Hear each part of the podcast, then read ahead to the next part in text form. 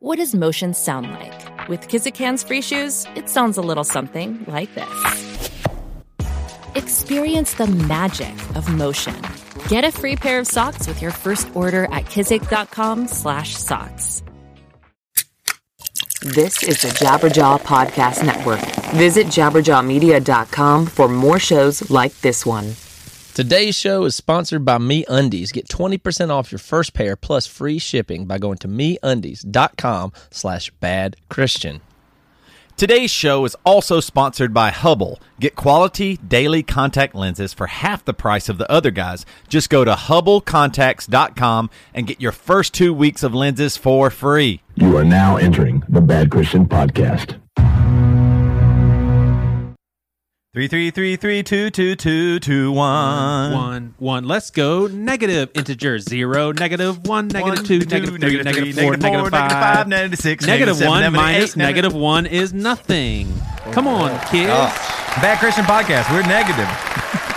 Pure nihilistic thinking there. Just keep on. It just goes backwards and then negative and gets worse and worse forever. That's the way it, that's I've always it hated that though. Like I, I'm, I've never been good at math. I, I really just, I, I don't do well with math in general. I don't like thinking about it or anything. But I hate that there's this whole thing that's the opposite, and you have to say the word negative before every number.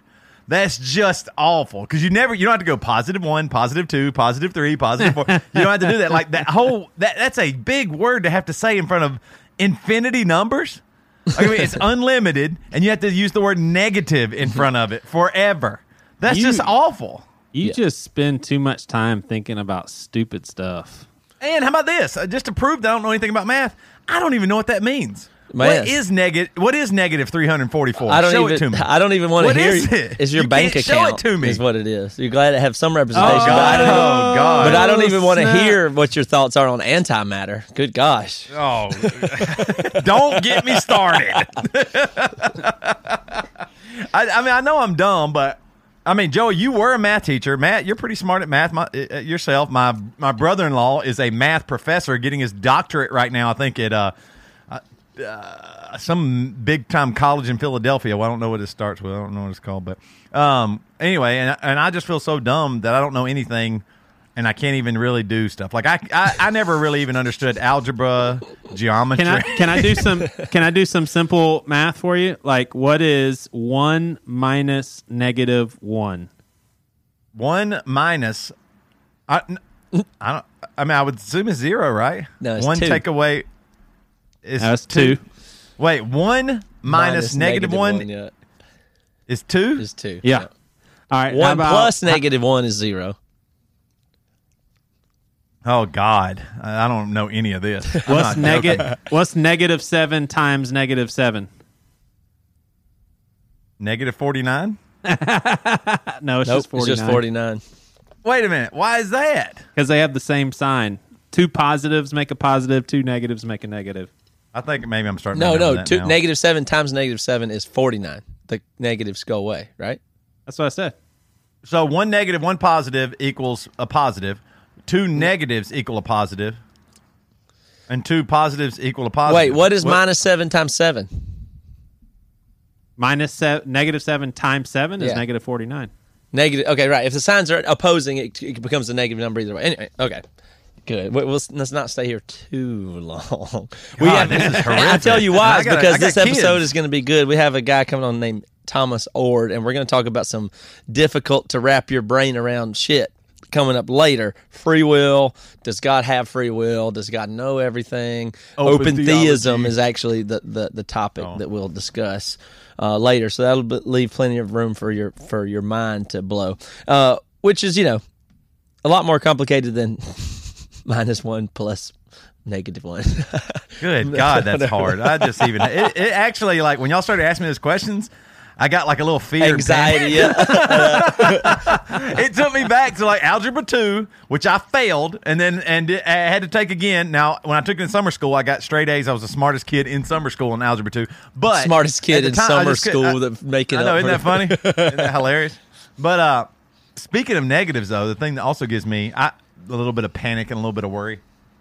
You know, we uh, I guess we've talked about this several times on the podcast, just about how we don't know some of the sins that we do now. Like we're so sure that this, like, like in Christianity, you know, now with this national statement, we're so sure that this sin is bad, and it's like maybe it feels like it's one of the most important ones, and we're losing our grasp on sexuality and what God intended and all this stuff.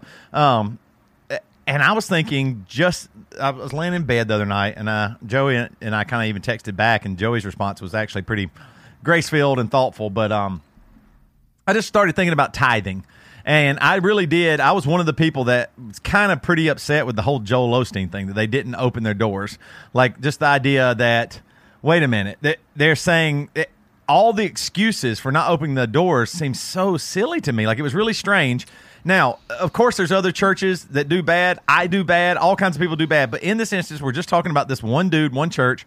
I just thought it was so bizarre that like they they show pictures of oh well, what if they showed pictures of the church flooding, but that was in the parking lot and it was underneath the flood wall that they spent a lot of mm-hmm. money to build. The church inside never flooded. and There were people really in, danger and lost their homes and out in the street, you know, out outside trying to get away from water flooding at the streets and stuff. And I just couldn't understand it. And it it was one of the things where it really did make me see. Wait a minute, this, this church is the building. Regardless, some people are like, "Well, you know what it would be like? Uh, what if somebody got hurt in the building? What if you know? th- uh, What what if they don't have toilet paper for people? What if somebody you know? What if there was danger here, this and this? And I was just like, wait a minute, what are you talking talking about? This is a church. It is the people. It's not this building. And God can feed like five thousand people, but we don't even believe that uh, we'll get past uh, you know not good flood insurance or uh, you know. What, what do they call that when somebody gets hurt? You know, whatever insurance, uh, protective insurance, liability insurance. And I was even thinking this church fits thirty thousand people. I think a Sunday. Of course, they have enough toilet paper. Of course, they probably have some bottled water for hundred people. They couldn't invite one hundred people through the doors. And it really did make me think, gosh, man, this is a building. That's what this is. The reason why they didn't open the doors is for whatever reasons. It wasn't a church. It was a building that you you didn't want to let people in because what if?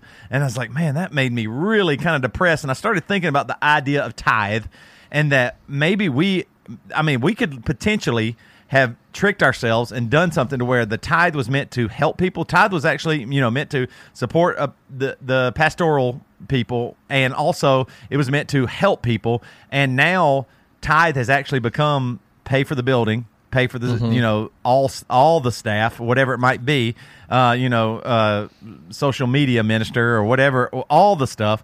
And I, and I was thinking, maybe is it? Have we become where?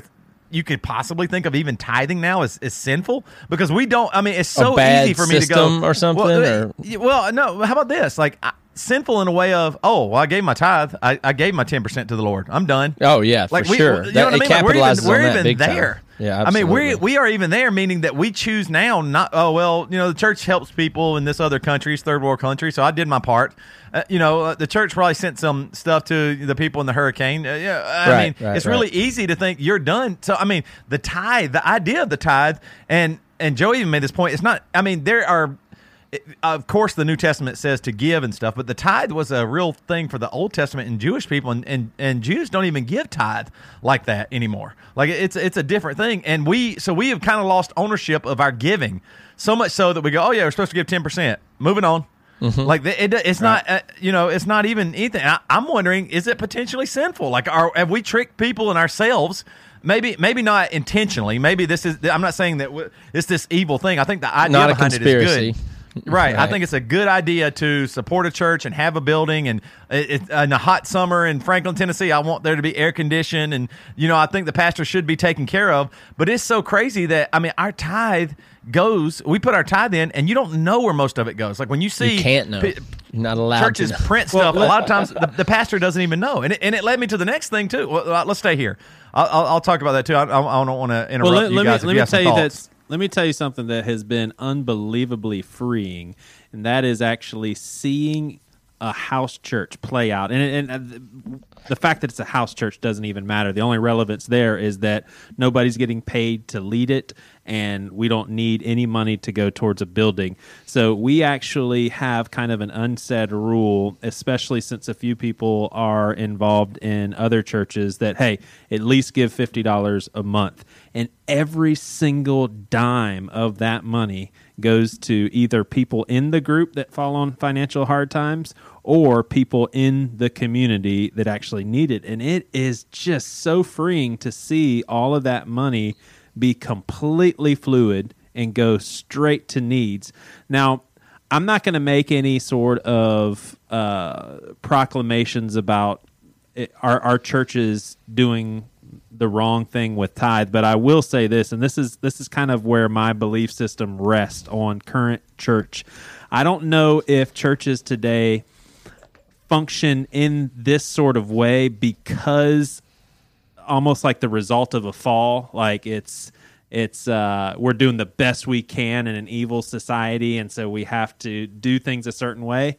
But I will say this: that I don't think that it is ever right that the gospel is dependent on money and people. So, in other words, you know, you take a big church like Joel Osteen's church, and if he were to uh, become an affirming pastor in Texas, that would hit their pocketbooks hard. So, even if he believed that, he couldn't come right out and say it. And so, basically, you are saying things according to how people are going to give and whether or not people are going to come. And that we have to believe that the gospel was never supposed to be That can't be right. connected to You- money in that way. right? That just can't There's be just right. no way. No, I, no way. I, I totally agree. It's it's there's some real real sticky issues there, and it's almost there's there is a even incidental predatory nature to the notion that there's this thing that you're supposed to give your giving to, and they call it the tithing and the giving as if it's exclusive to that, and that's I don't know. Uh, it's definitely got some some issues. Like I don't know if that's what you're supposed to be doing with your money. I'm not super sure about that. But can I play the clip from Joel Osteen when he addressed it? Y'all want to hear Sure. a minute of that? I've got yeah. it. I got it here. I mean, this isn't all about Joel Osteen, but you know, relevant. But this is okay. I'll put it this way: Joel Osteen is an extreme. First of all, he's covering his ass here, and most people find him credible and believable. So fair enough. Maybe he's just right. But the Joel Osteens and the people that are really, really raking in the money in this way. Uh, they they represent an extreme version, but whatever's true about them is also true about my church and your church and stuff like that to some lesser degree. We can at least admit that, right? Yes. Okay. Right. Well, let's listen to Joel Osteen and discuss it. Well, shit. my audio isn't working. All right, there's got to be a way to make this work. I just had it playing, but it's not playing. Um, one second. Somebody talk again, and I'll get this up.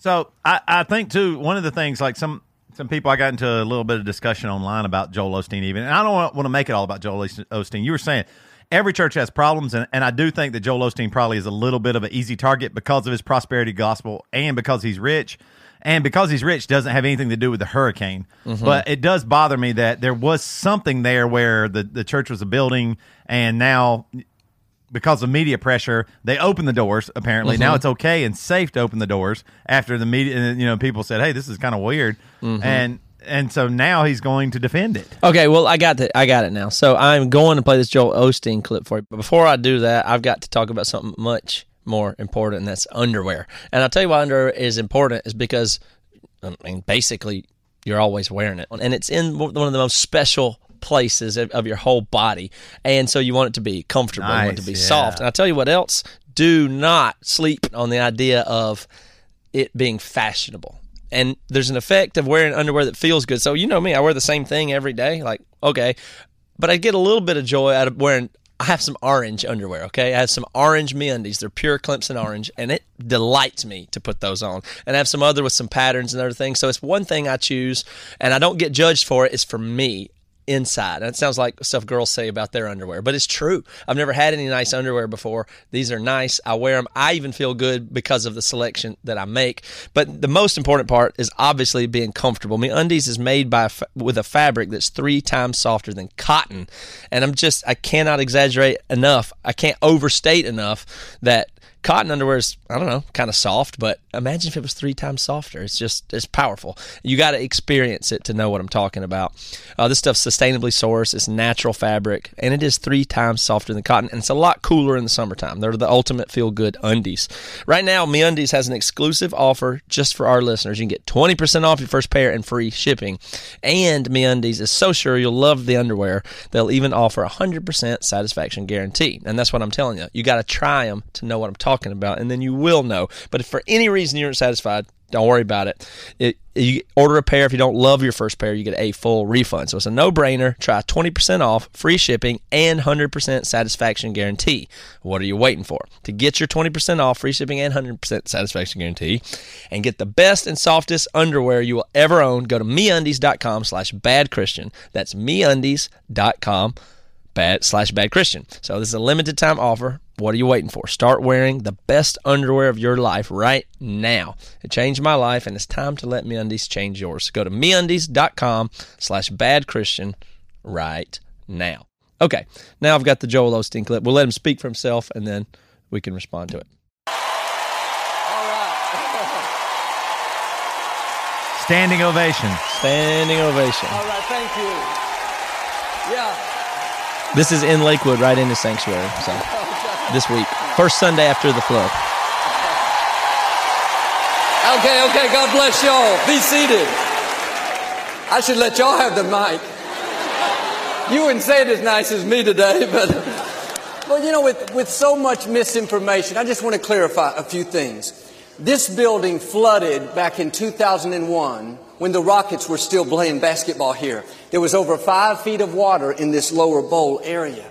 Knowing that, when we took possession, we installed large floodgates all around the building. Last Sunday morning, during all the rain, the waters came within a foot or maybe two of breaching the walls and flooding the building once again. But Without those floodgates, we wouldn't be in here today. The water started receding. The water started to recede late Sunday, maybe into Monday. We felt it was safe to start taking people in on Tuesday. If we had opened the building earlier and someone was injured, or perhaps it flooded and people lost their lives, that would be a whole different story. And I'm at peace with taking the heat for being precautious, but I don't want to take the heat for being foolish.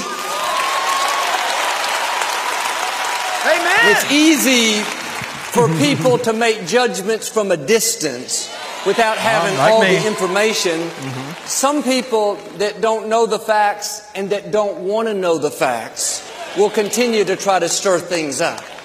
They would love to discredit the ministry and lessen our voice, but can I tell you, they're not that strong. The forces that are for us are greater than the forces that are Okay, Paul. Right, but I'm going to play some more. But I'm going to pause that. I'm going to replay it. This, this is the what I find interesting about the video. He's still talking. He's making sense. Like, obviously, it would have been better to open up with, you know what? I- I'll tell you what would have done it for me. All he had to really say, which is totally possible, is like, man, I was slow to react there. I bet we could have done more. We did a lot. I should have done more personally. That's on me.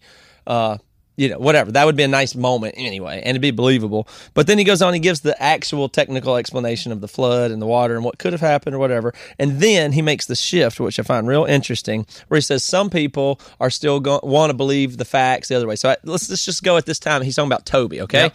All right. So at that moment, thus far, he's naming people. Let's say like Toby, who went on a, a rant about it. Right. Toby, and he's right almost so far that Toby doesn't have all the facts, and he's even right to say that Toby probably wasn't interested in having all the facts. He knew all he wanted to know, and he did want to make a point. Toby's entitled to do that. Now, so I'm imagining Toby as the person that he's discussing here. Would, would you agree, Toby? A person Yeah, that went on a yeah, podcast sure. and did Yes. a big rant about it. Yep. And somebody published an article. 100%, people- Okay. yep. Sorry, let's listen again, starting there. people to make judgments from a distance without having all the information. Some people that don't know the facts and that don't want to know So the that facts still might be Toby. will continue I'm to still try to stir with that, things and he's up. he's not wrong about they what he's saying. They would love to discredit the ministry and lessen our voice. Okay.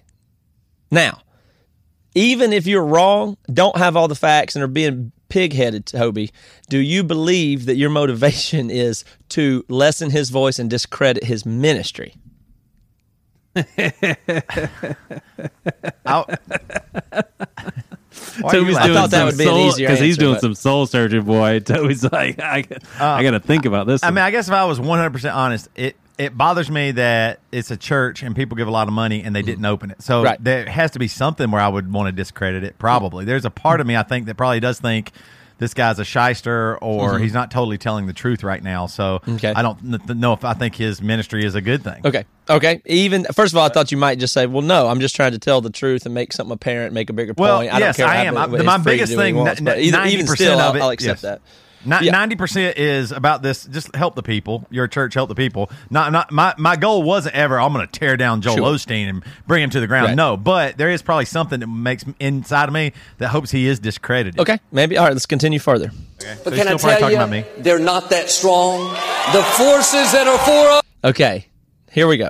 But he says you're not that strong. So now he's taking, Yeah. you know, They're They not, not that, that strong. that's people like you. So now it's now. So now you're a they, yeah and 100%. they are not that strong. In allusion to, he's pointing up at the sky. People start cheering. That's right. As God. So yeah. now he, what he's done is said somebody that has a different opinion of a different opinion of me, Toby, who in Toby's heart, I at least know, even if he is mis- misinformed about a fact or two or his energy, I certainly know, and anybody with a brain ought to know that Toby's isn't. Uh, Against God and the Word of God and the message of God. That is certainly Right. not your motivation. If anything, you think Joel Osteen may have issues with that. But in the slip of one one little allusion, which he didn't even say directly, he, Mm-hmm. t- he took a person like you with a genuine motivation, lumped them into a they, and pointed to the sky. And within less than a second and a half, now it's you, Us against they him. against God, not against Yeah. him, God. Okay. Yeah. So that's Right. the, that's That- the, that is the manipulative trick Yes. um, that signals to me. Wow. Now now we're Yeah. now that that's and it happened Right. just like because right up until that moment Yes. he he hadn't said anything that I necessarily disagree with or is defensible or whatever. So let's listen to that again and a little bit further. and that don't want to know the facts will continue to try to stir things up. They would love to discredit the ministry and lessen our voice, but can I tell you, they're not that strong. The forces that are for us Now we're on a whole are nother greater than the forces that are against us. And I realize this is not just an attack on me, it's an attack on what we stand for. Jesus. For faith, Faith. for hope. That's for what your love. attack is. Yep. Toby. Jesus even said, This is still Toby he's talking about. You remember, it hated me first. You hate. Okay, hate so you any- hate you and all of y'all hate Joel, but you hated Jesus first. That's that's where he's at now. and he's also implying that we're like jesus and they hate us for it right, but but I mean, you, you you just you, you you can't help but to be bothered by the fact that he wasn't willing just to say, "Yeah, we're not even going to talk about it." Right. Like, it But now he's uh, talking like, about we, what we people- are who we are, and sorry if people don't like it. But instead, he made a spiritual warfare Right. narrative. So now hundred we're imagining demons lashing out when people show Bibles and say the word Jesus. That's that's now who this audience is picturing. And l- listen, Attention to the negative chatter on social media. Never read the negative comments. Don't if you read let it. social media run your life, you'll never fulfill your purpose. My reputation now it's about what they're going to get, hands. and is explicitly saying ignore it. Anything that is opposition, because Toby is another Christian having some disagreement, well-meaning Right. for the sake of the gospel with Joel Osteen. Joel Yes. Osteen has now instructed everybody to. Lump him in with the demons and the evil people that are trying to destroy you, and no matter Right. what, don't listen to anybody that disagrees with you. I'm on team Okay. satan right now Here and, we go. And, and and lump Joel Osteen and his castles with the saints That's that the are good above side. reproach. Right. and so that's very, very dangerous. And it, I, I, I, that you have to understand that l- not listening, like that is such a trick that uh, I think most super leaders and narcissistic personality disorder type leaders do that. I've seen Mark Driscoll do it. You know, Trump I does mean, it. Matt, it's just you- saying Matt- the good guys and the bad guys with us or against us. Don't listen to them. Right. The haters. Verdict does this. This is a tactic. It's to divide the, you know, and it's to it's to insulate. anything different's evil Yeah. And it's just not how that works. I mean, of course, like even the people I was fighting with on Twitter last week or whatever, dang, I mean, I think they're right about a lot of stuff. Now, if they say something obnoxious enough, I get to write them off and say fuck them and it doesn't matter, right? That, but that's not that's not good for helping me learn the truth or learn anything or apologize Right. or learn subtle things. It's good for dismissing them and going back, putting my head back up my own ass and keeping on going. Right. I, I, I mean, no, here's no matter thing. What you, no matter what you're, I don't know if you're intentionally pointing this out, but for sure, when he feels like he needs to articulate a defense and spiritualize it, there's got to be a level of, uh, yeah, I screwed up. Now, how can I do damage control? Because this is just Right. senseless. If if if he did nothing wrong, then at some point you just have to not care what people think. I mean, the three of us, we like what we do. Uh, we we actually have some sort of a belief in what we do uh, by making this podcast. We've gotten to a point where we just don't even listen to the criticism.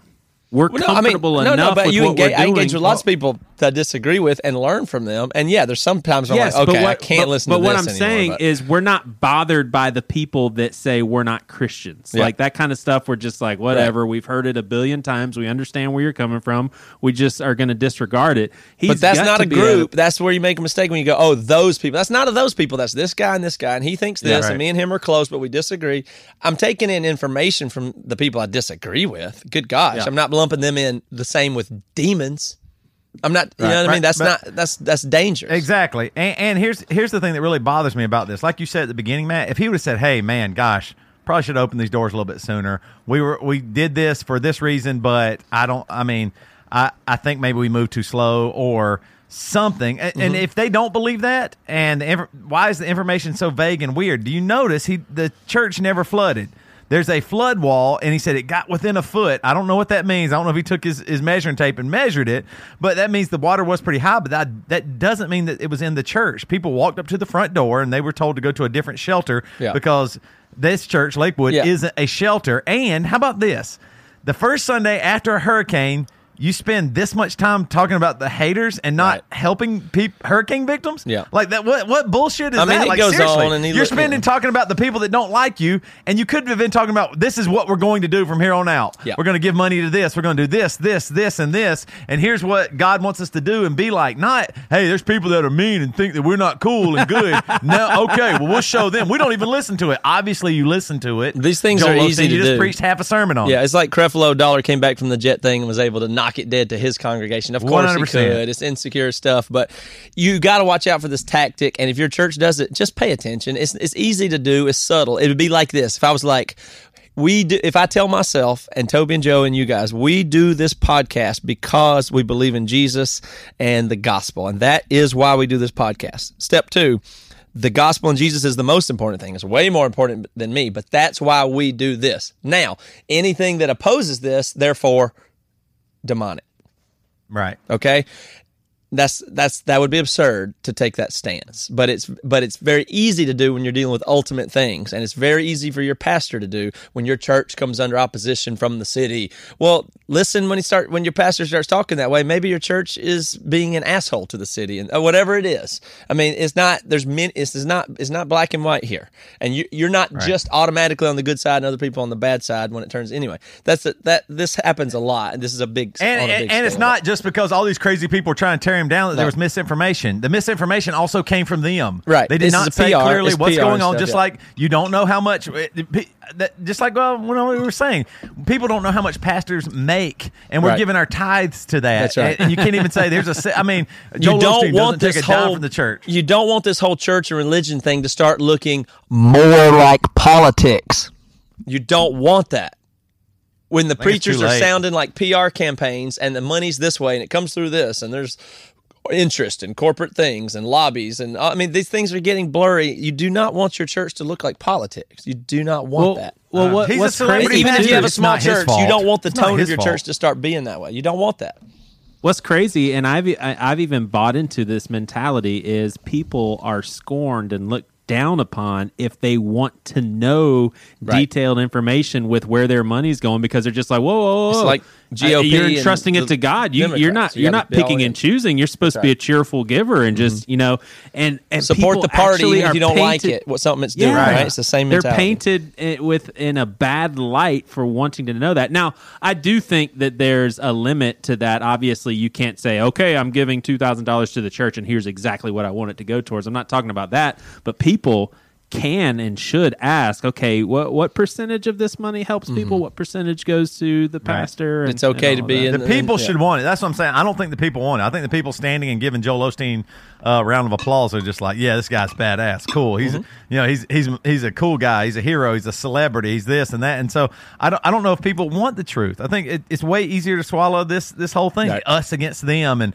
what we're doing is meaningful. And this guy is good. I don't care what you say. More So what, he has a big than that, house. yeah. It doesn't matter. And keep in All mind, all like I these said at the beginning, this is a relatively extreme example. It's on some end of a spectrum of what his church is like in the money situation, but it's not different, wholly different than mine or your church. It's on a scale different. So these same things apply at your local church Yes. too. Maybe not as agree. extreme, but you they're there. Those these dynamics exist. You have to you have to kind of face that. Okay, Right. we right. have to get on. We got our guest coming on. I'm excited. I want to leave a lot of room to talk about it. So Toby's going to tell you about ZipRecruiter real quick, and I'm going to bring up Thomas Oord. and We're going to talk about open theism.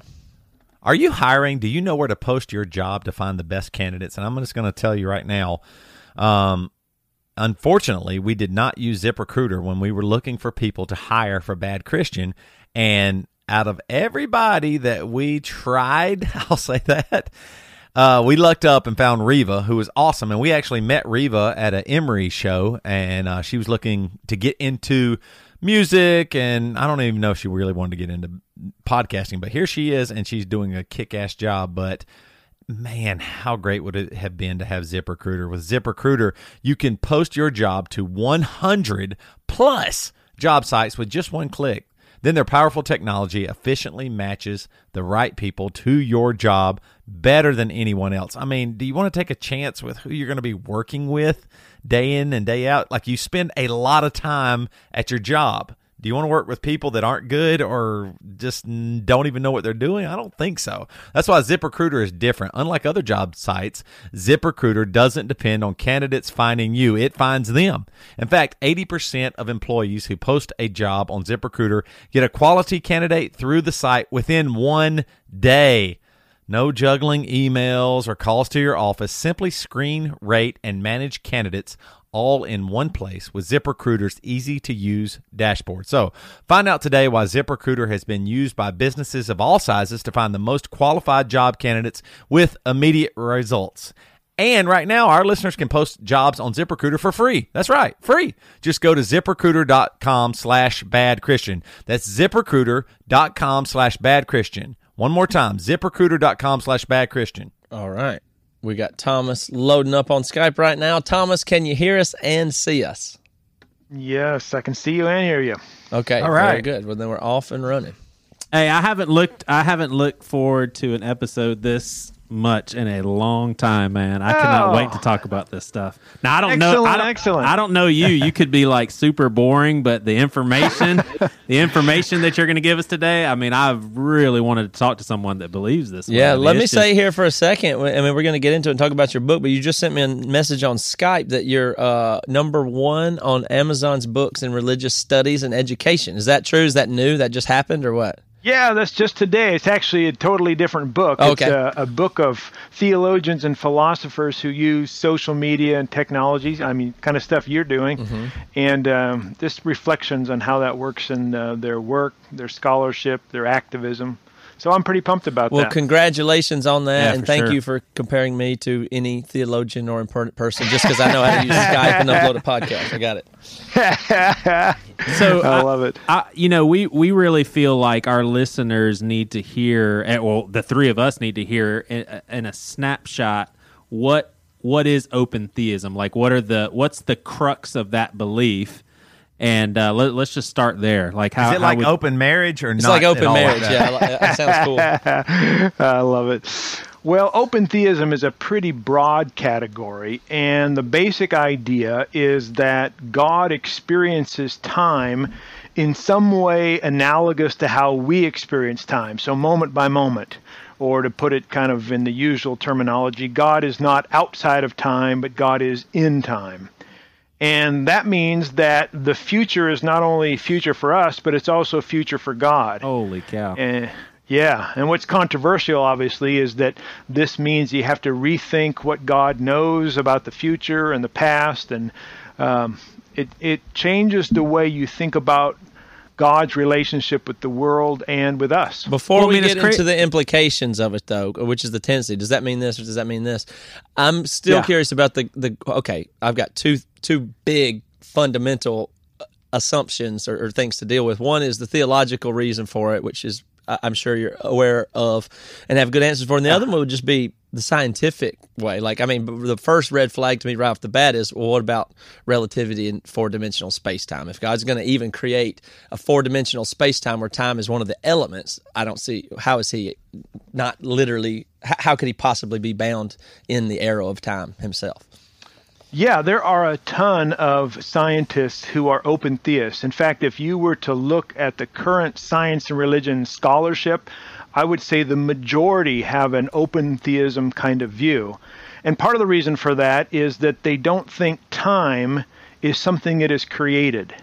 You know, you don't look outside and see time there. You see objects that go through time. And also because uh, you don't have to, uh, well, it's easy for a lot of people who read scripture to think that God is experiencing time and is anticipating the future and makes changes in, in response to how creation works. And so, uh, yeah, there are some scientists who don't uh, affirm open theism, and general relativity would be uh, one of the reasons. But there, especially in quantum physics, the quantum physicists, there are a lot of people on board with open theism. Yeah, uh, and and I guess you're just speaking about the scientists that are are believers, which there are certainly more than Sure. people think that there Yeah. are. I, I acknowledge that fully. But just to be clear Yeah. about what I'm talking about is God created us. We're three dimensional beings. Relativity says there's ex- at least four dimensions, and one of them being time, which still sounds like a created thing to me. So I don't understand. You know, you know what I mean? That, that's that's the crux of what I'm saying. But you know, it's just relativity. It's just something Einstein came up with. I'm and I'm not. I'm just saying it, that that could be outdated, and it's certainly at conflict, as you say, to some in some ways with quantum uh, stuff. So it's not the end all. It's just saying there's a scientific theory called relativity, but poses uh, it may be a problem. But So I uh, know I know there's a lot of stuff in the Bible that that doesn't make scientific sense, but so so I understand that. But couldn't we say because I've always had a hard time thinking, okay, man has free will and God knows everything that's going to happen. That almost seems like an impossible notion. Like that just takes a leap of faith because that makes zero sense. If someone has true free will, and and uh, just just to uh, eliminate any suspense, Toby and Matt are pretty much in the camp. They don't believe anybody has free will, and I'm not saying that in a mocking tone. That's just where they're at.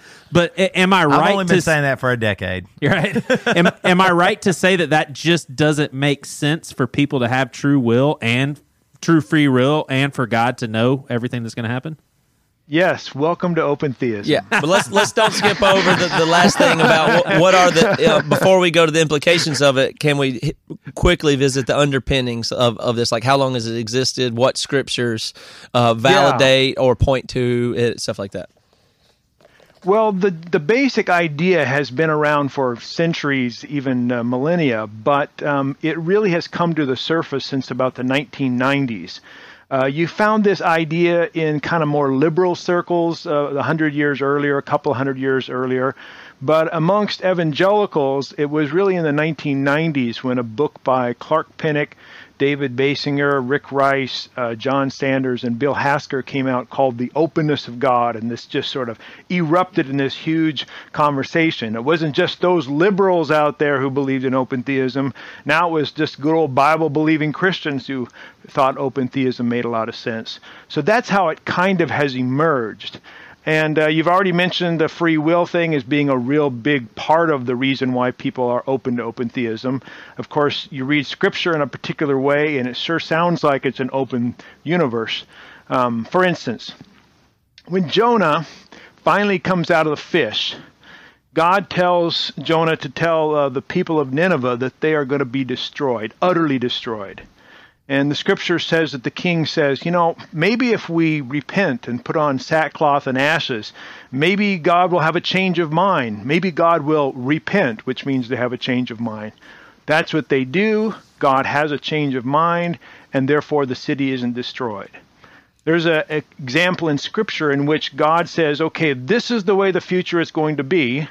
And then people change course, and then God says, oh, wait a minute, I think we're going to do something else now. That's a good uh, example from Scripture of an open theist way of thinking. There's How many examples match- of God changing yeah. his mind in the Bible. Is is the big is is that the biggest support for open theism? That's a big one. Yeah, there's uh, you know like 40 such examples. Also, you know when when God sets covenants, you know God says to the people, if my people who are called by my name will humble themselves, yada yada yada. If they do this, I will do X. But if they don't, I will pluck them out of the land. Why? It sounds like the decision hasn't yet been made. The future is still open, and what God does depends in part on what creatures do. Mm-hmm. So what do you say about and and I'm I'm looking it up as we speak. I may be unsuccessful, but what would you say about prophetic lines in the Old Testament that basically says that God, you know, calls the future as if it were today and uh, speaks things into existence and those sorts Yeah. of things? That's a great question. So I think the majority of prophecy in Scripture isn't about predicting the future. It's about telling the people, "Hey, you're screwing up, and you're gonna, you know, life is gonna suck if you keep going this direction. So you got to change course." So the prophets come up and say, "You're sinning." Bad things are going to happen if you keep going this direction. Change course, and you don't have to know the future with 100% accuracy to know that's the case. So then there's a, a smaller category in which God makes claims about what God is going to do in the future. And God can do that without knowing the future in its, you know, entirety, exhaustively. God can say, I'm going to do X in 10 years, and God doesn't have to know the future to know that God's going to do X. Right. Then there's a really small sliver of passages that don't fit open theism well. Like my favorite example is, you know, when Jesus says, "Before the cock crows twice, you're going to deny me three times." Boy, that sounds like some, in some strange way, mm-hmm. Jesus knows exactly how things are going to play out.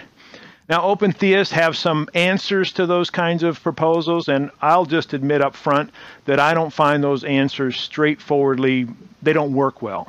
Yeah. But what I do is I take the broad biblical witness and say if I look at the broad biblical witness, open theism seems to be supported in the vast majority of the Bible. Now, I admit there's some passages that could go either way. How do way. you deal with the cock crowing three uh, times though?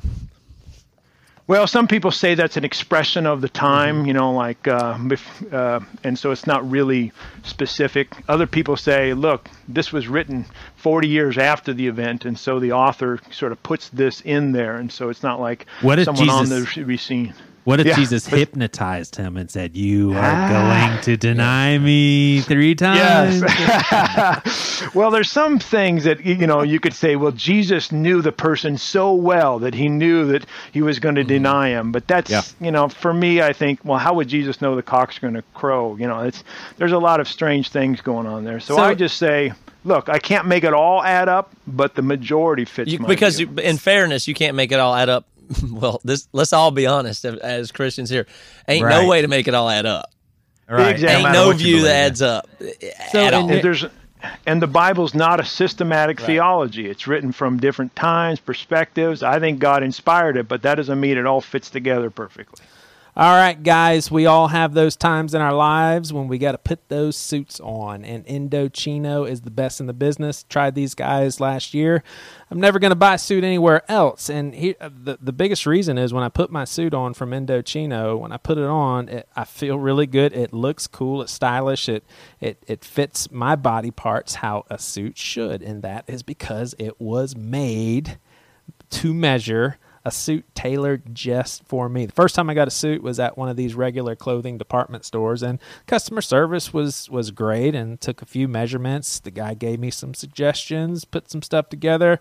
Uh, but I went home with a suit that I really wasn't happy with. I didn't think it it looked really that good on me. It didn't fit my body well. My wife even commented on, yeah, it's just kind of not a super stylish uh, suit. So Indochino delivered the the complete opposite, and it's it makes it so easy to get a perfectly tailored suit that's at an incredible price. So you choose from hundreds of top quality fabrics, and you personalize your suit just the way you want it, whether it's for work, a wedding, a spe- another special occasion. And they uh, Indochino has suited up hundreds of thousands of men and are now the largest made-to-measure menswear brand in the world. That's crazy. Visit a showroom or shop online at Indochino.com. That's the first part. Just go to their website, I N D O C H I N O dot com. You pick your fabric, you choose customizations all the way from lapels to pleats to jacket linings and more. I got like a floral jacket lining. It was beautiful. And it also had a taunting phrase against my favorite college football team's rivalry. So that was always fun at a party. Flashing that, talking a little trash during football season. So you have all those sorts of uh, cool customizations, but most importantly, you submit measurements and then you get a suit that fits perfectly for you and it looks super nice. So place your order and wait for it to arrive in just a few weeks. Comes to your door. So this week, Bad Christianer, uh, Bad Christian listeners get any premium Indochino suit for just $379 at Indochino.com when entering Bad Christian at checkout. That's 50% off the regular price, by the way, for a made to measure premium suit, and the shipping is free. So that's Indochino.com, promo code Bad Christian for any premium suit for just $379 and free shipping. This is an incredible deal for a suit that will fit you better, I promise, than anything off the rack ever could. So Tom, in your in your mind, is is God less worthy of worship? I mean, it almost seems to put us on almost like a peer relationship like god's stronger than us but we're rooting for him because he doesn't know what's going to happen we don't and evil exists so i mean uh, is there a question about whether or not god's going to defeat evil yeah, that is a big question. And here, the open theists divide into different camps. So, um, most open theists think that God isn't a controlling God most of the time, maybe occasionally to do a miracle here and there. But at the end of history, whenever God decides to do this, God's going to come back, kick some butt, wrap it all up, unilaterally control things, and then we have whatever happens in the afterlife. I'm in a different camp. I don't think God has the capacity to control, not now and not ever in the future, because I think God's love is always empowering others and giving agency and freedom to others, and God can't control others. So that means my hope for the future isn't that God comes back and kicks butts and, you know, everything is laid out. My hope for the future is that we cooperate with God to make this world better and also move into an afterlife of cooperative love.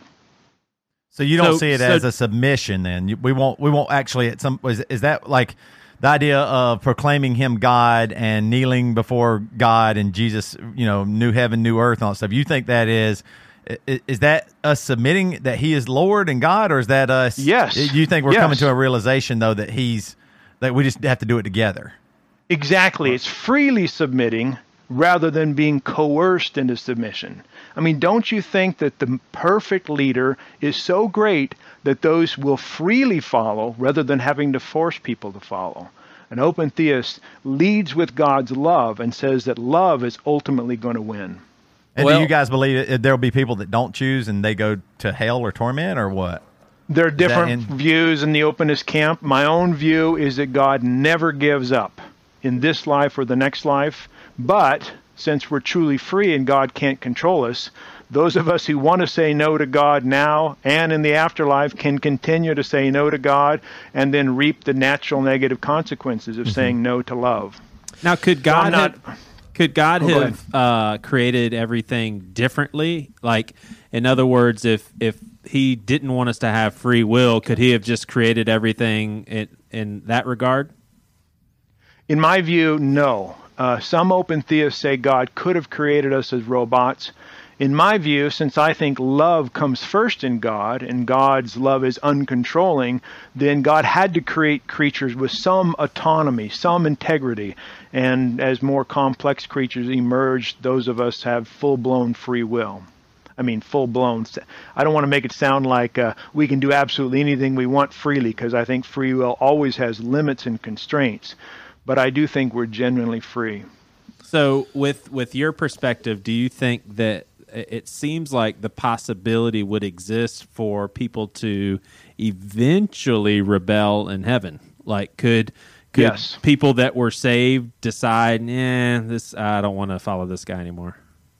Yes, a- and you know it may sound like a weird idea, but a whole bunch of Christians have thought that uh, Satan or demons or however you think about the evil spirits were originally angels in heaven and they rebelled. And so this idea that there's still free will in heaven isn't so weird if you start thinking about it. Now, um, I also think that just like we develop good habits in this life, if we habitually say yes to God over time, the possibility of us of our freely saying no diminishes the more our characters are formed to be like Christ. But I say there's always the possibility that we could freely choose to do other than what God wants. So, in your mind, do you, when you envision or when you conceptualize the God that I guess most me, mainstream Christianity worships, the all powerful, all sovereign, omniscient God, and all, do in your mind do you worship a lesser God than what those folks have conceptualized in their head? No, I, I mean, I don't want to sound uh, elitist or something, but I think I, I worship a greater God because the God that I envision is understood in the context of love. And if you have a view of God in which God has the capacity to control, if God wants to, then you have to look around at every murder and rape and hurricane and say, you know, God could have stopped that if God wanted to. But for some mysterious reason, or maybe God just doesn't care, God didn't. In my view, God's lovingly active in all situations, but not able to control any of them. So God's like a good parent who's neither manipulative, controlling, overpowering, nor, you know, avoidant, uh, absent. God is always working to the utmost in love in every situation, but never controlling in any situation. But that's And- a tough one. So God created the universe, but he couldn't. Yeah. He couldn't stop uh, a, a jerk from abusing his child. He couldn't, or he just doesn't allow himself to. Well, think about it this way.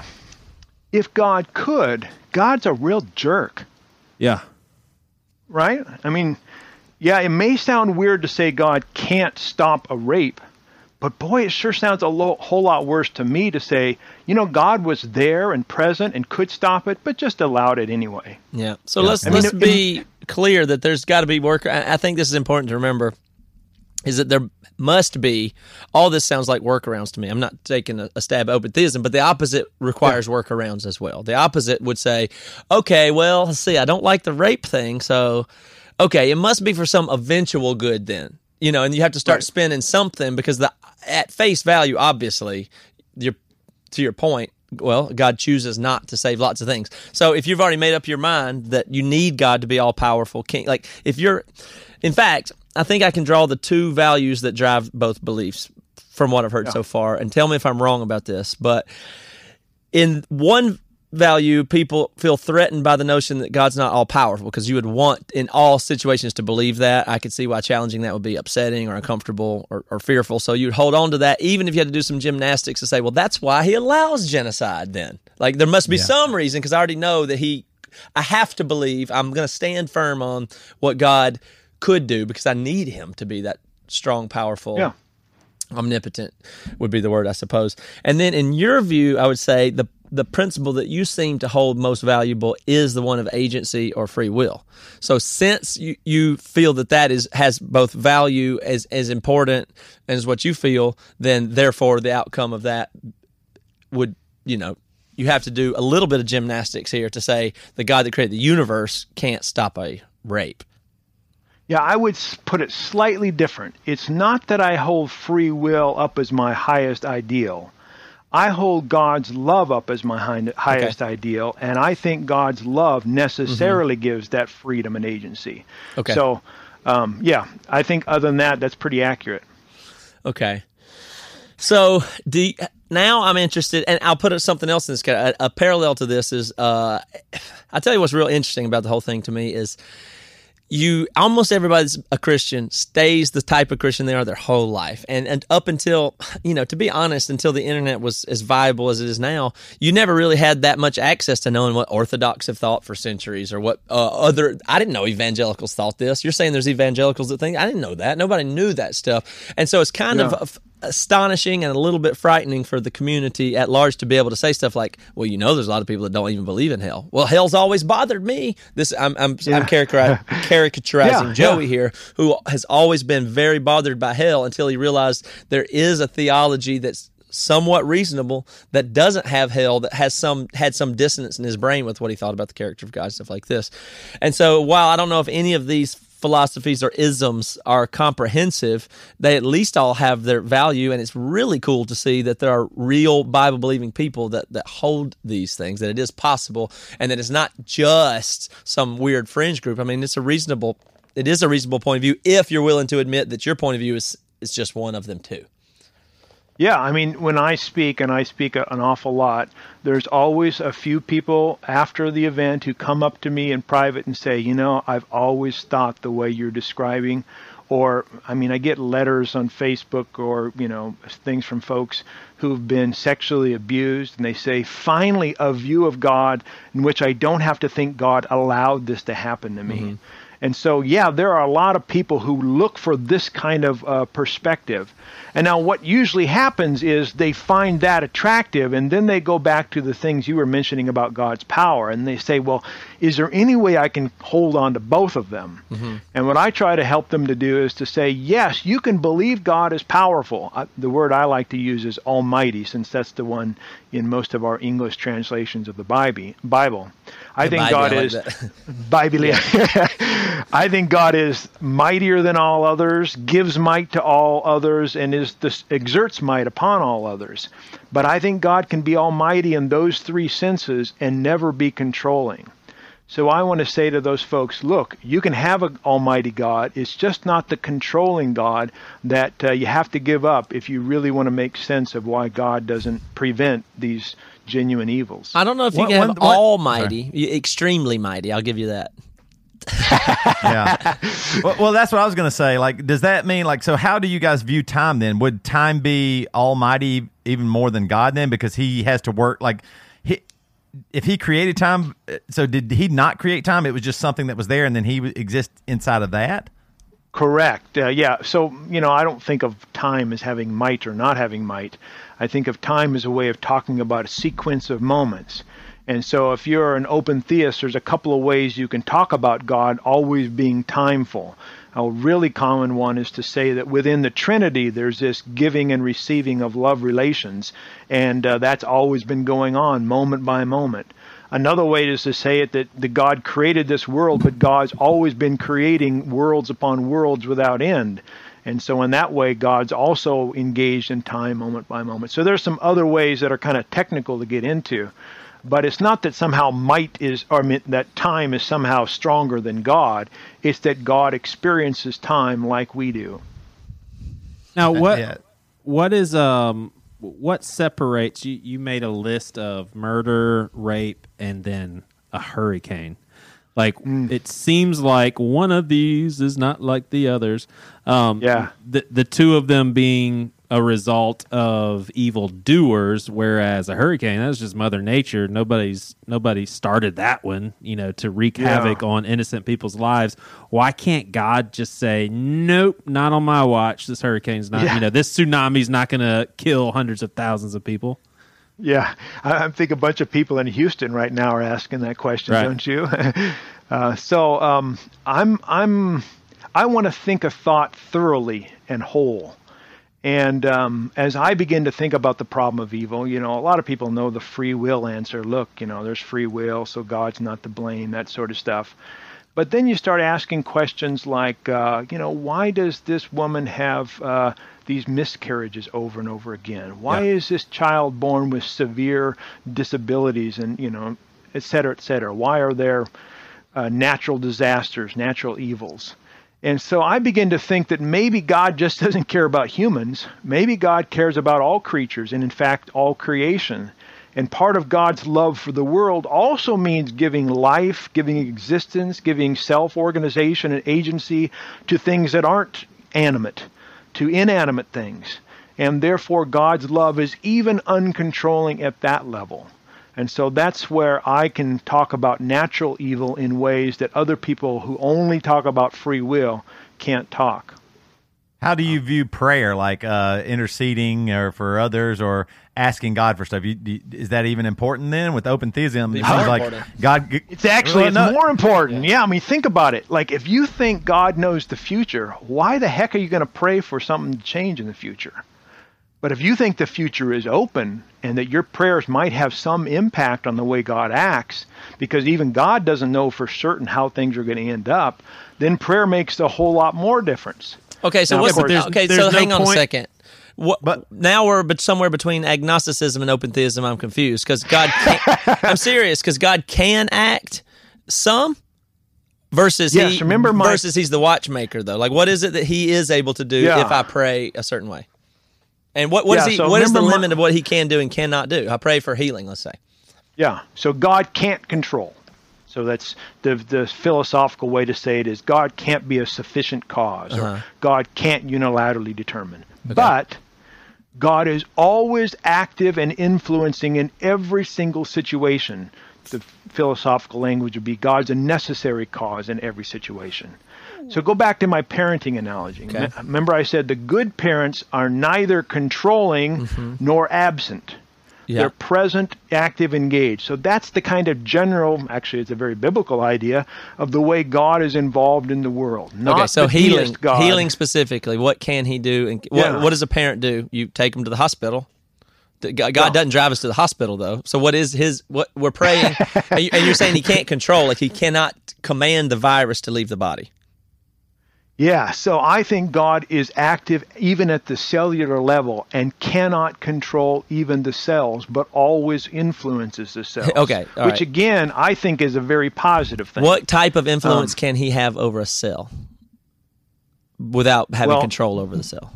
Yeah, I mean, the best way I can talk about this is in terms of philosophical language. So I've talked about a partial cause or a necessary cause, you know, uh, exactly how God is working at every level in terms of, you know, is God the blood? I mean, I don't want to identify God with creation. So I think God is a spirit who's active at every level, always influencing but never controlling. But one of the things that I really worry a lot about, I'm, I'm guessing you guys do as well, is what I call the problem of selective miracles. Mm-hmm. How many times have I been in church in which we've prayed for someone and they were not healed? Mm-hmm. I mean, it's like if I look in my lifetime, Mostly our not. success rate is sucks. Yeah. Yeah. But every once in a while, something good does happen. So then, how are we supposed to make sense of that? You know, we're supposed to say those people had more faith. God really cares about them and not about us. You know, God's asleep on the job sometimes. What if we said this?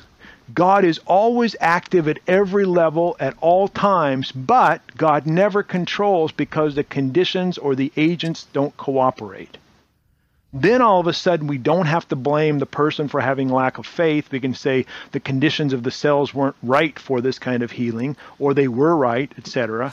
And then we don't have to put the blame on God.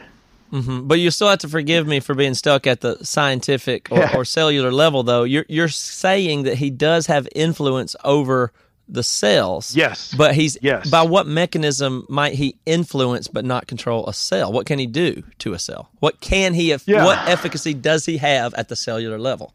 Not control. And so what- Or Yeah. the only thing that makes sense to me again is almost more the agnostic vibe, which is he could, but he chooses not to control the cell. If it or he have some effect on a cell. I'm I'm a little Yeah. lost there. Yeah, so um, you're asking the question, and maybe the way to answer this is to a- is to uh, answer it by thinking about how we talk about God's activity at our level. Okay. If you said someone come up to you and said, you know, how do you know God's active in your life? You know, you're not going to point to this spiritual thing out there that's like doing things. You're going to say things like, well, you know, God seems to be calling me. Uh-huh. God seems to be leading me, commanding me. And you don't like point to things, objects in the world that are hitting you. So let's take that and move it at the cellular level. To whatever degree cells can respond, God is also calling, commanding, acting. Mm-hmm. And so to point to a particular mechanism at the cellular level is the same problem we have of pointing to a particular mechanism at the kind of more human free will level. I'll let you off the hook here, but I'm going to just make a couple of more a couple of more ways that I'm thinking about it. I'm not saying you're wrong or Okay. anything, but Yeah. So are we saying? For I mean, this, the absurd thing would say, well, so could he reorient it, orient the direction of a mitochondria sitting in the cell? You know, like it, does can he have that? Can he call that? Because on the other side, where you started that would be you said he affects me and i say well i think god's calling me here i observe this i feel this way no i'm not pointing to any mechanisms however i would point out that god the only mechanism i could point to would be a spiritual one or at least at most at minimum one where he's acting on my consciousness itself not on you know so so he may be able to use some spiritual way to speak to my heart to the holy spirit that dwells in me and none of that's physical or cellular though. And that would be the mechanism by which best argument i could make. God impacts my life metaphysically not physically. So what can god do in this world i'm still i still feel like your position is is more close to agnosticism like maybe he can't but he he can't do anything in this world then is what Well, is- what about this? Is, when you were talking about healing, I was I was thinking this like it, when you were saying like uh, maybe it, the cells are right or not right. Would it be something like using the parent analogy, moving on to like a doctor analogy? Would it be a thing where the cells are right for healing and God, just like a doctor goes, well, actually, we can cure the cancer because we're going to do this, this, and this.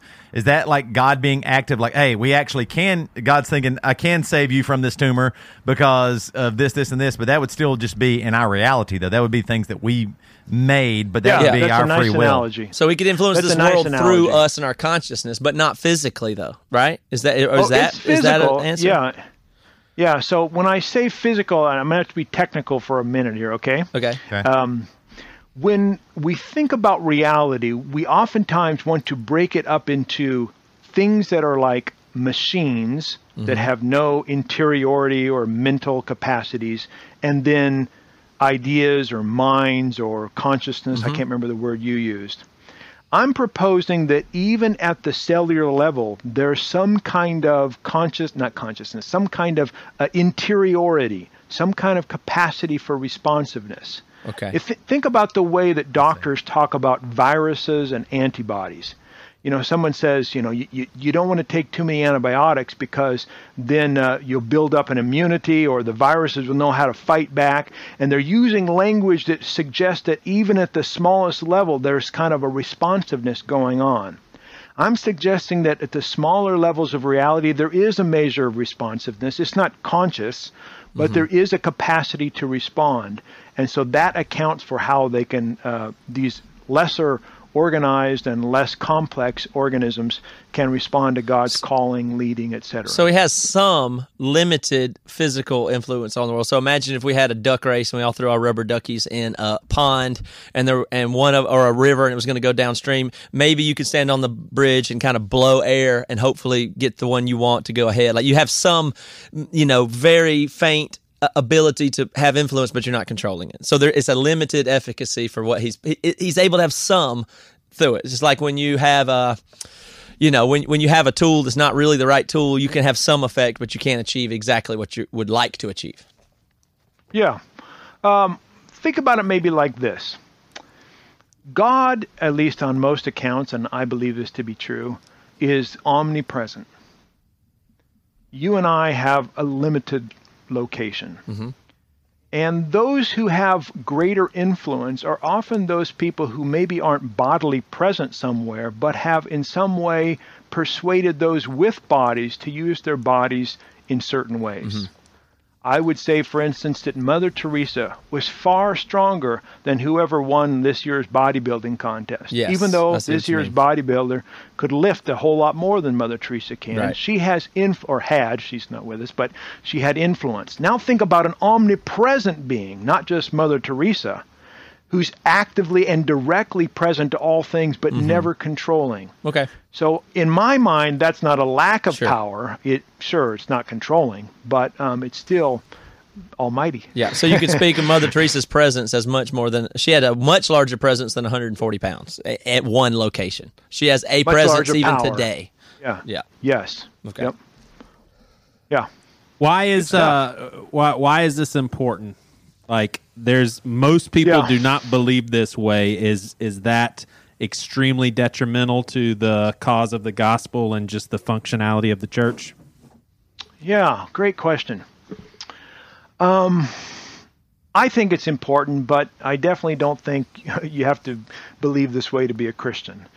Um, we've already mentioned the issue of prayer. I think petitionary prayer makes a lot more sense if you have this view in mind. Um, I think it makes a lot more sense to think that our lives matter, really count, if you have this view in mind. I mean, if the future is already foreknown and already settled, it doesn't really matter what I do right now. And some people like that actually. some people say good.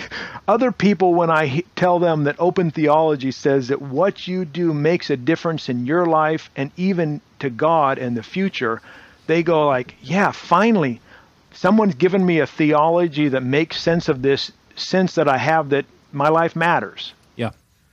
And probably the big one is the issues of evil, you know. How did why doesn't God stop rape? Why doesn't God fix, you know, genocide? Um, why do we have the president we have in place right now in the United States? I mean, you could just go on and on about the things Right. that suck in life.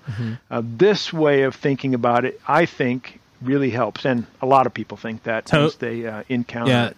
Toby, the guy with the C on his hat, is a big Trump supporter. But um, Okay, so sorry, No, sorry, no. Toby. Well, see, here's, the, here's okay. Here's where I know we, we're going to be running out of time here, but I do think like I, Matt, we were just talking before, like the idea of free will and what it is, and maybe we don't have it. Like there is a real part of me, and I'm not going to say that I totally believe this or how much I even believe it. I don't know. It's just, just a thought uh, that I've been having is the idea that we we are responsible. Like I, I look at it as what if the rape and the murder and the hurricane are all on us, and I, we we cause that, and so we if there is free will, then we sure should take a lot of the responsibility. Even so much so is that I mean, I don't care. It, Non Christians constantly blame man made climate change on stuff like the, the hurricanes are because of us, and that we influence the whole world. But Right. then then all of a sudden, when a hurricane hits, it's easy to say, well, it was God's fault or he's too weak or whatever. so I, I actually Yeah. feel like we do have a lot of responsibility, but at the same time, I don't know if we have much free will because like I, everything is kind of set up. Like I have to breathe oxygen. If I don't, I'll die. Or you know, like Yes. there's a you know I don't I don't have much like say. I have a is- heart. You sounds like your view is very similar to mine. I mean, I think our freedom is always constrained. When you look at our genetics, we look at our atmosphere, mm-hmm. our environment, our surroundings, our backgrounds, our families, yada yada yada. I mean, there are a lot of constraints, but I still think we have genuine free will amidst these limited options. And I really don't think you can account for moral responsibility unless you think you have some measure of free will. Mm-hmm. Yeah, But what if we see that for don't sure. though? I mean, what if we just don't have free will? Like I'm not the I, I can't go all the way there, but I would I would just Yeah. say it seems most logical to me that free will itself is is very very close to an illusion. I mean, you say there's a few things that that aren't constrained, but I'm not even so sure where that line ends. So for instance, people love to throw around the, the idea of say, well, if I was him, I would do this or that or whatever. And certainly if you were him, you would do exactly what he does, which illustrates the nature and nurture and situational thing. If I was you, I'd have your DNA. I would have had your parents, and I'd be in the same situation as you, and I would do exactly what you would do. If you take that back farther, ain't I mean, there's nothing. This hurricane isn't anything other than a consequence of the laws of physics that were set up in the way that they were. It's no other way that it could happen th- other than the way it does, and even you know, even the most of your thoughts, if you'll notice, you're you feel like you're driving your thoughts because you have that sensation, like you're sitting right behind your eyes, you're looking out at the world, and you have this sensation that you're viewing it and taking it in. But really, if you'll notice, most of your thoughts and feelings arise from somewhere. They arise, and then you name them, and then you articulate them, and then you later explain why you did them and why you thought them. It most even most of your conscious thoughts and decisions are ones that usually are informed by that that your body or your physiology probably knew before your conscious mind knew, and it gets really, Oh, I t- I- you know, I don't. I know. agree with everything you said so far. I agree with it all. So I don't know where there is think- that I have a choice. If you take away environmental, nature, nurture, and my physiology of my intuitions arising from that way before I am aware of them, I don't know where my choice ever really comes in. Maybe I shouldn't ask this question of you, but uh, do you ever feel guilty? Yes, I, I, I f- wholeheartedly agree with the sensation of free will, which accompanying that would, would be guilt. Yes. So if you feel guilty and you don't think you have free will, I don't think you should worry about feeling guilty. Mm-hmm. But if you feel guilty and you think you have free will, that means you think you could have done otherwise and you did. I, And I so acknowledge that sensation for sure. I mean, it's confusing. The other but- thing too is I don't know if you have any kids, but Mm-hmm. uh, you know it's hard for me as a parent to think my kids don't have free will. Well, see, that's a weird one. That's I have a good example on that, and that's my. I if you, in fact, everybody should understand this. If you ask your kid, your kid does something stupid, and you ask them why did they do it, I'm talking about five and under. They Yeah. will reliably give you the correct answer. I don't know. That is absolutely true. I, I, I maintain when my daughter does something completely stupid. Uh, Yeah. I assure you, she doesn't know. She, I ask her why do you do that. She says I don't know, and and it's like a way to get out of it. But I assure you, her brain, her prefrontal cortex, she does not know why she did it. She had a violent impulse toward her sister. I don't know, but she doesn't. She's not aware of why. Like I genuinely believe an undeveloped brain does things and does not know why. Therefore, not really free will in that in that regard. so do you discipline her, or you just go, oh well, okay, do whatever then? Yeah, well, I mean, yeah, I see your point there. I mean, obviously there's work to be done, uh, but but it, but yeah, that, it's hard. It's hard stuff. Yeah, so I mean, you know, as as they develop, they learn to constrain some things, or at least, yeah. I mean, yeah, it- it falls apart somewhere, but interesting, interesting ground there. But how about this? Can we agree about this that? ma- That and I like the way you said it doesn't disqualify somebody being a Christian to think that way. Now we do know there's people that disqualify you from being a Christian for being a heretic like this, though, right? Like that exists, doesn't it? Yes, there are. the other way. yes, there are. So I, I tend to favor your way in the sense that I find it a. I'm going to put it this way, and I don't think this is wrong or bad. I actually find it useful, and that's all I need to Oh, know about. Is that is a useful way to think about God? Sometimes I don't know if I have to put on the identity and call myself open theist. Yeah. but that may be a helpful way to look at God. Sometimes is that acceptable? Yeah. Do y'all think? I like that. Put, yeah. and sometimes yeah, I I'm do. this way, and some because clearly the Bible don't make no sense if you try to make it all add up. There's no one ism that fits, right? Yeah, it's not a systematic book, that's for sure. Mm-hmm. Tom, this has been really awesome. Uh, I, Oh, thank you. I, I'm going to ask one question that we won't be able to spend time in, and I'm Okay. notorious for yes or no questions. Oh Uh, no. You said that God never gives up on people. Is is does God never give up on Satan and demons? Never gives up on any created thing.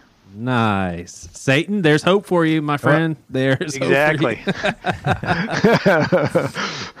Hey, All right, Thank so you so Thomas, much for joining so us, much, man. We, man. we, we, yeah, we really do appreciate it, and, And- and- it is Yeah. really it is really nice to think this way. Op- open my mind up to think about it because I do like the idea of God being loving. It is easier to grasp love through this thought process, or or whatever Yes, you know through think open theism. so. It's easier to grasp that idea that of course God loves us and He is love, and that love is an actual force that moves throughout the world. So hopefully we can have you back on. And uh, yeah, is there anything you want to promote before you before you leave? yeah, we Yeah, tell us covered about actually, if clearly you don't where. mind, Yeah, if Yeah, you don't go- what is mind. Well, actually, uh, a couple years ago, I wrote this book called "The Uncontrolling Love of God." That this these ideas are sort of laid out in. But then this month, in August, I guess last month is September, a book came out of 80 essays from theologians, scientists, activists, pastors, students that basically took my ideas from my book and then tried to apply them in a bunch of different ways. And that book is just called Uncontrolling Love. And so if folks are interested in this perspective, they could look for The Uncontrolling Love of God or the newer book of essays, Uncontrolling Love. Awesome. Perfect, awesome. Awesome. And what's your Hey, thanks website? for the T- convers- you do- ThomasOord.com is good. O Yeah, Thomas J Oord. Yeah, you can find me on all the socials and all that sort of stuff also. Awesome. Very All right. Well, thank you for joining us today. I really enjoyed learning about that. Yeah, I enjoyed Yeah, it me too. too. Thanks, guys. All right, see ya. See ya. Yeah. All right, guys, I'm going to have to uh, drop here, but I've got two messages to deliver. First message is uh, the club just keeps growing. I mean, we just hey, I don't I don't know if you agree with free will or are these people destined to join. Either way, we can't stop it, and that's Ryan It's Hicks. their destiny. God can't stop people yeah, from joining. God the- can't stop Not these even if he people. wanted to. You guys Can't are stop it. unstoppable. But Ryan Hicks, Gino Villoni, Eric Harrison Riddle, Jeremiah Bing, Josiah Fling, Ed Jervis, PJ Sabo, Stephanie B, Carissa Shaw, and Justice Bjork. Thank you guys for joining the BC Club. These guys get an extra podcast episode every single week. It's Kinds of fun it's it's it's way more laid back. I mean, I wouldn't necessarily say it's better than the regular episodes, As but it's opposed to this different. ultra formal episode here. yeah, true. All right. So the second thing that I want to say is uh, I had a conversation with our, I don't know, founding pastor, senior pastor, uh, Greg Surratt yesterday, and he actually said that he has a very unpopular support for Joel Osteen. So I texted him during this episode and I said, What's your main reason for supporting Osteen? He said, People don't know the whole story. The Osteens are incredibly generous people. So that's one perspective. Who said that? I'm sorry, I missed what you were saying. Uh, Greg Surratt. Okay.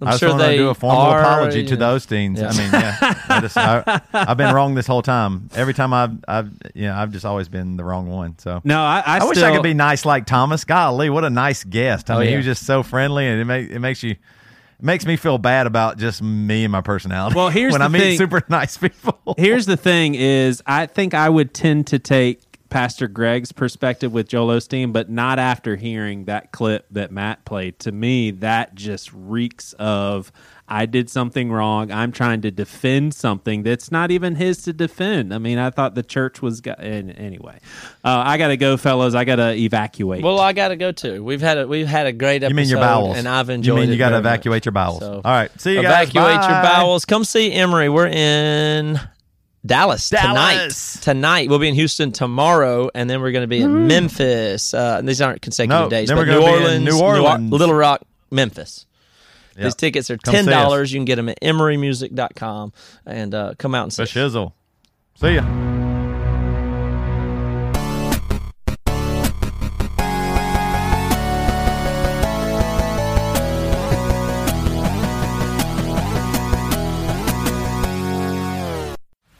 You've been listening to the Jabberjaw Podcast Network, jabberjawmedia.com.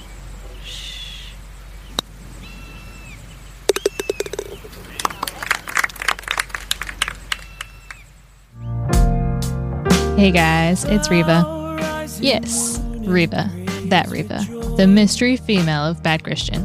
I know you guys have been curious to see what Matt and Toby's actual worship music sounds like, so I thought I'd give you guys a taste.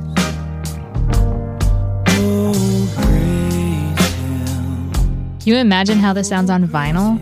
We got the test presses in the other day, and man, they're sounding smooth.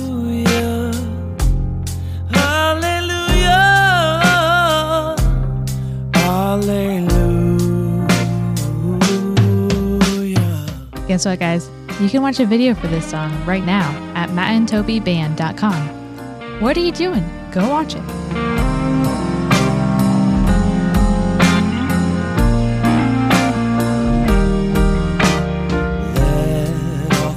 You can actually get this whole album at mattandtobyband.com or iTunes, wherever you listen to music. Keep an eye out for that Spotify too. I'm going to stop interrupting now, but I've only got three things left to say. Sit back, enjoy the music, and go to mattandtobyband.com. Praise, praise the Father, praise the Son.